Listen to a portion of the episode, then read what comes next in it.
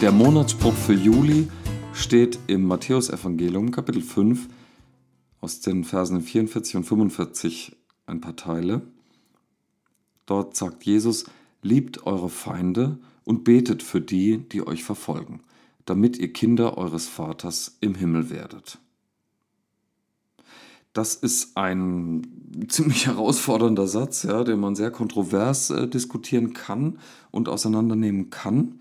Mm, er ist Teil der Bergpredigt, also eine riesengroße Sammlung von vielen, vielen kleinen und größeren ähm, Mini-Predigten sozusagen, die Jesus seinen Zuhörern gegönnt hat.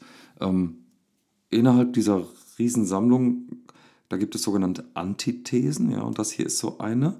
Ähm, ich lese mal diesen Abschnitt jetzt vor, damit ähm, deutlich wird, was ich meine. Ähm, also jetzt ab Vers 43. Dort sagt Jesus, ihr habt gehört, dass gesagt worden ist, du sollst deinen Nächsten lieben und deinen Feind hassen. Ich aber sage euch, liebt eure Feinde und betet für die, die euch verfolgen, damit ihr Kinder eures Vaters im Himmel werdet denn er lässt seine Sonne aufgehen über Bösen und Guten, und er lässt regnen über Gerechte und Ungerechte. Wenn ihr nämlich nur die liebt, die euch lieben, welchen Lohn könnt ihr dafür erwarten? Und so weiter. Das ist jetzt diese eine Antithese äh, fast komplett mal vorgelesen. Also Jesus knüpft an an einen altbekannten Satz, ja, den zitiert er sogar. Ja, ihr habt gehört, dass gesagt worden ist, in Klammern ja, nämlich von Mose. Buch Levitikus, 3. Mose, Kapitel 19, du sollst deinen Nächsten lieben. Ja, und zwar wie dich selbst. Und zwar, weil Gott der Herr ist. Ja, so heißt es da. Das heißt, da muss man noch nichts erwidern, so, das, das steht erstmal. Und dann fügt Jesus hier was Interessantes hinzu. Du hast außerdem gehört, dass du deinen Feind hassen sollst. Ja, Moment mal, wo hört man denn sowas? Also, man kann die ganze Bibel absuchen. Nirgendwo steht so ein Satz. Wo hat Jesus das denn her? Ihr habt gehört, dass gesagt worden ist, du sollst deinen Nächsten lieben und deinen Feind hassen. Wer sagt denn sowas? Also niemals, niemals würde doch von einer Kanzel, wo alle Nase lang von, von Nächstenliebe die Rede ist, ähm, aber dann von Feindeshass gepredigt werden. Okay, gut, zugegeben. Es ist wahr, dass in der Kirchengeschichte und nicht nur in der christlichen Kirchengeschichte, sondern eben auch in der Geschichte des Volkes Israel immer wieder es zur Situation gekommen ist, wo klar gemacht werden musste, hier, da sind andere, die passen hier nicht in unser Schema hm, und von denen halten wir uns wenigstens mal fern oder wenn es zu Zusammentreffen, Zusammenstößen kommt, dann halten wir Stellung. Oder wenn es zum Beispiel darum gegangen war, das, äh, das Land einzunehmen, das Gelobte, dann hieß es an manchen Stellen sogar, ja, radiert ihr aus, ja, macht das alles dem Erdboden gleich. Das ist aber hier gar nicht gemeint mit deinen Feind hassen, ja, denn solche Feinde in, in, in, in, diesem, in diesem Sinn, ein Gegner, ja, ähm, mit dem wir uns streiten müssen, den kennt man eigentlich gar nicht in, in, in dieser Zeit, sondern ähm, man war dazu herausgefordert, seinen Nächsten zu lieben. Ja? Also dieses, dieses, diese, diese Menschenwürde, dieser Gedanke, den gibt es auch im alten Israel schon. Ja? Daran knüpft Jesus ja an. Das ist eine, das ist eine bekannte Denkart. Ja, schließlich hat Gott ja jeden Menschen auch zu seinem Ebenbild gemacht. Ja, da sind auch jüdische Rabbiner schon drauf gekommen und haben gesagt, und deswegen können wir Feinde, ähm, wie auch immer die jetzt zu uns stehen, was auch immer die tun, deswegen können wir die trotzdem als Menschen achten. Ja, und müssen uns nicht verhalten wie die anderen Völker, wenn sie mit ihren, ähm, mit ihren Feinden umgehen, sondern wir können das irgendwie anders regeln. Wir können da eine andere Haltung zu haben. Das ist ja schön. Aber jetzt wird umso mehr die Frage wichtig, wie kommt denn Jesus um Himmels Willen dann da drauf, sowas zu sagen? Sollst deinen Nächsten lieben und deinen Feind hassen, hättet ihr gehört. Habt ihr sowas schon mal gehört? Also ich, ich weiß es nicht. Okay, also wenn ich ein bisschen nachdenke, dann komme ich schon drauf, dass ich mal gehört habe, äh, oh, äh, von, von denen da hältst du dich mal lieber fern. Oder, ähm, oh, da, da würde ich aufpassen. Also bei denen würde ich aufpassen. Ja, die, die haben eine komische Meinung oder eine komische Einstellung. Ja, tatsächlich, also das sieht mir komisch aus. Die haben eine seltsame Lehre oder was auch immer, ja. Ähm, die haben vielleicht auch eine komische Orientierung, ja. Vielleicht passt mir deren sexuelle Orientierung nicht. Ich habe das Gefühl, mich anzustecken regelrecht. Oh Gott, oh Gott, ja. Also lieber, äh, lieber nicht machen, ja. Ähm, oh, oh, oh, jetzt kommt er auch noch auf mich zu. Oh, oh, da kann man sich dann schnell verfolgt fühlen, ja. Und genau auch in solche eine Situation oder vielleicht gerade in so eine Situation hinein sagt Jesus dir und mir diesen Satz, liebt eure Feinde und betet für die, die euch verfolgen. Tut es. Oha, noch ein To-Do. Ja, jetzt muss ich nicht nur vergeben und jetzt muss ich nicht nur die, die zehn Gebote beachten und jetzt muss ich nicht nur ähm, den Zehnten geben oder muss ich nicht, also was ich alles muss, ja, und jetzt muss ich auch noch die Feinde lieben. Das, also das ist die höchste Form so der spirituellen Energie, da, ähm, da brauche ich noch, da muss ich noch lange strecken, bis ich dahin komme sozusagen. Ja, das ist, ähm, das lerne ich vielleicht erst im Himmel. Ja, wer weiß, wer da dann alles sitzt. Gell? Hm. Das ist nicht der Punkt. Denn Jesus fährt fort. Tut das, damit ihr Kinder eures Vaters im Himmel werdet. Also nicht damit ihr äh, im Himmel dann erstmal Kinder des Vaters werdet, sondern damit ihr jetzt werdet Kinder eures Vaters im Himmel.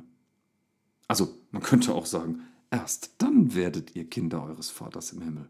Hu, das wäre eine krasse Aussage, dass erst wenn wir das hinkriegen, wirklich adoptiert werden von Gott sozusagen, ja, dass wir erst dann ähm, so zu ihm gehören, ja, dass wir mit ihm identifiziert werden. Hm, jetzt muss ich an den Apostel Johannes denken, der in seinen Schriften so etwas Ähnliches schreibt. An der Liebe, mit der ihr einander liebt, wird man sehen, zu wem ihr gehört, an welchen für einen Gott ihr glaubt, ja, dass ihr wiedergeboren seid, keine Ahnung. An dem Umgang, den ihr miteinander pflegt. Damit ist hier nicht einfach nur Respekt gemeint. Gell? Damit ist nicht einfach nur den anderen stehen lassen können gemeint. Damit ist nicht gemeint, neben jemandem im Gottesdienst sitzen, aber innerlich über ihn denken. Oh. Nein, nein. Hier ist von Liebe die Rede. Und damit es ganz drastisch deutlich wird, ist eben Feindesliebe angesprochen. Ja, ich glaube nicht, dass Jesus hier an der Stelle an die Römer gedacht hat, die das Land äh, besetzt halten oder so etwas, ja, sondern da sind die gemeint, die so ein ganz kleines bisschen anders denken als ich. Die, die einen Hauch von dem abweichen, was mich, was, was mich ausmacht, von dem ich glaube, dass es mich ausmacht.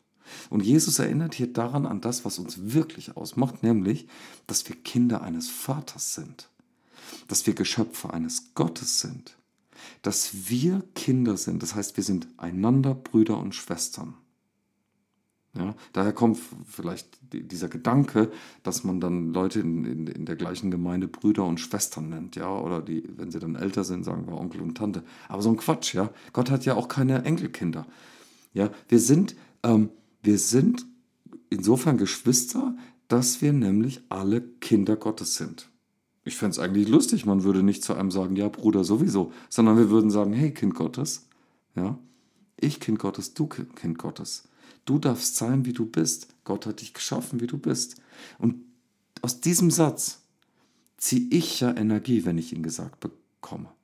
Wenn mir jemand das zuspricht, du bist ein geliebtes Kind Gottes, daraus ziehe ich Energie, die viel mehr wiegt, als dass ich einfach Recht habe oder dass ich ähm, mich gerecht behandelt fühle von anderen oder dass ich äh, gelobt werde für etwas, was ich richtig gemacht habe. Ja? Jetzt habe ich schon mal den, einen völlig Unbekannten irgendwie nett gegrüßt, dann bin ich schon eine Stufe höher gestiegen in, in meiner Weisheit oder was. Darum geht es alles nicht, sondern ich will Kind Gottes sein. Das ist meine Entscheidung. Ich, ich will das gerne. Ja? Dass ich Kind Gottes bin, ist nicht meine Entscheidung. Aber dass ich das auch gerne möchte, das ist etwas, was in mir wachsen durfte, was ich, was ich einfach ähm, erleben, entdecken, erfahren darf. Dass ich diesen Zuspruch von Gott höre, du bist mein geliebtes Kind. Egal, was du angestellt hast oder eben nicht, oder wie du dich fühlst oder nicht. Ja? Nichts ändert irgendetwas daran.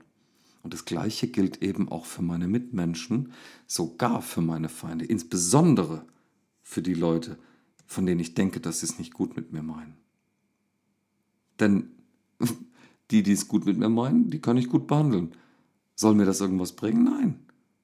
Jeder behandelt ja seinesgleichen gut. Ja, da braucht man nicht mal, finde ich, so ein äh, drastisches Beispiel wie in, dem, in diesem Matthäus 5 dann nehmen, da wird von Heiden und Zöllnern die Rede und so weiter. Das braucht man auch nicht mal machen, sondern man kann im ganz Kleinen anfangen, ja. Ähm, der, der seine Wäsche andersrum aufhängt, sozusagen, ja. Auch der ist ein geliebtes Kind Gottes, denn auf diese Wäsche regnet es auch, wie auf deine. Und da scheint auch die Sonne drauf, wie auf deine Wäsche, egal wie schmutzig die noch ist. Ja? Es ist die Wäsche, die du als Kind Gottes trägst. Ja? Und die unterscheidet sich nun mal von der Wäsche anderer Kinder Gottes. Aber in das Haus, in dem Haus von, von Gott dem Vater sind viele Wohnungen, sagt Jesus im Johannesevangelium. Und alle haben darin Platz. Es ist ja ein Gotteshaus, ja, meine Güte. Da haben alle Platz.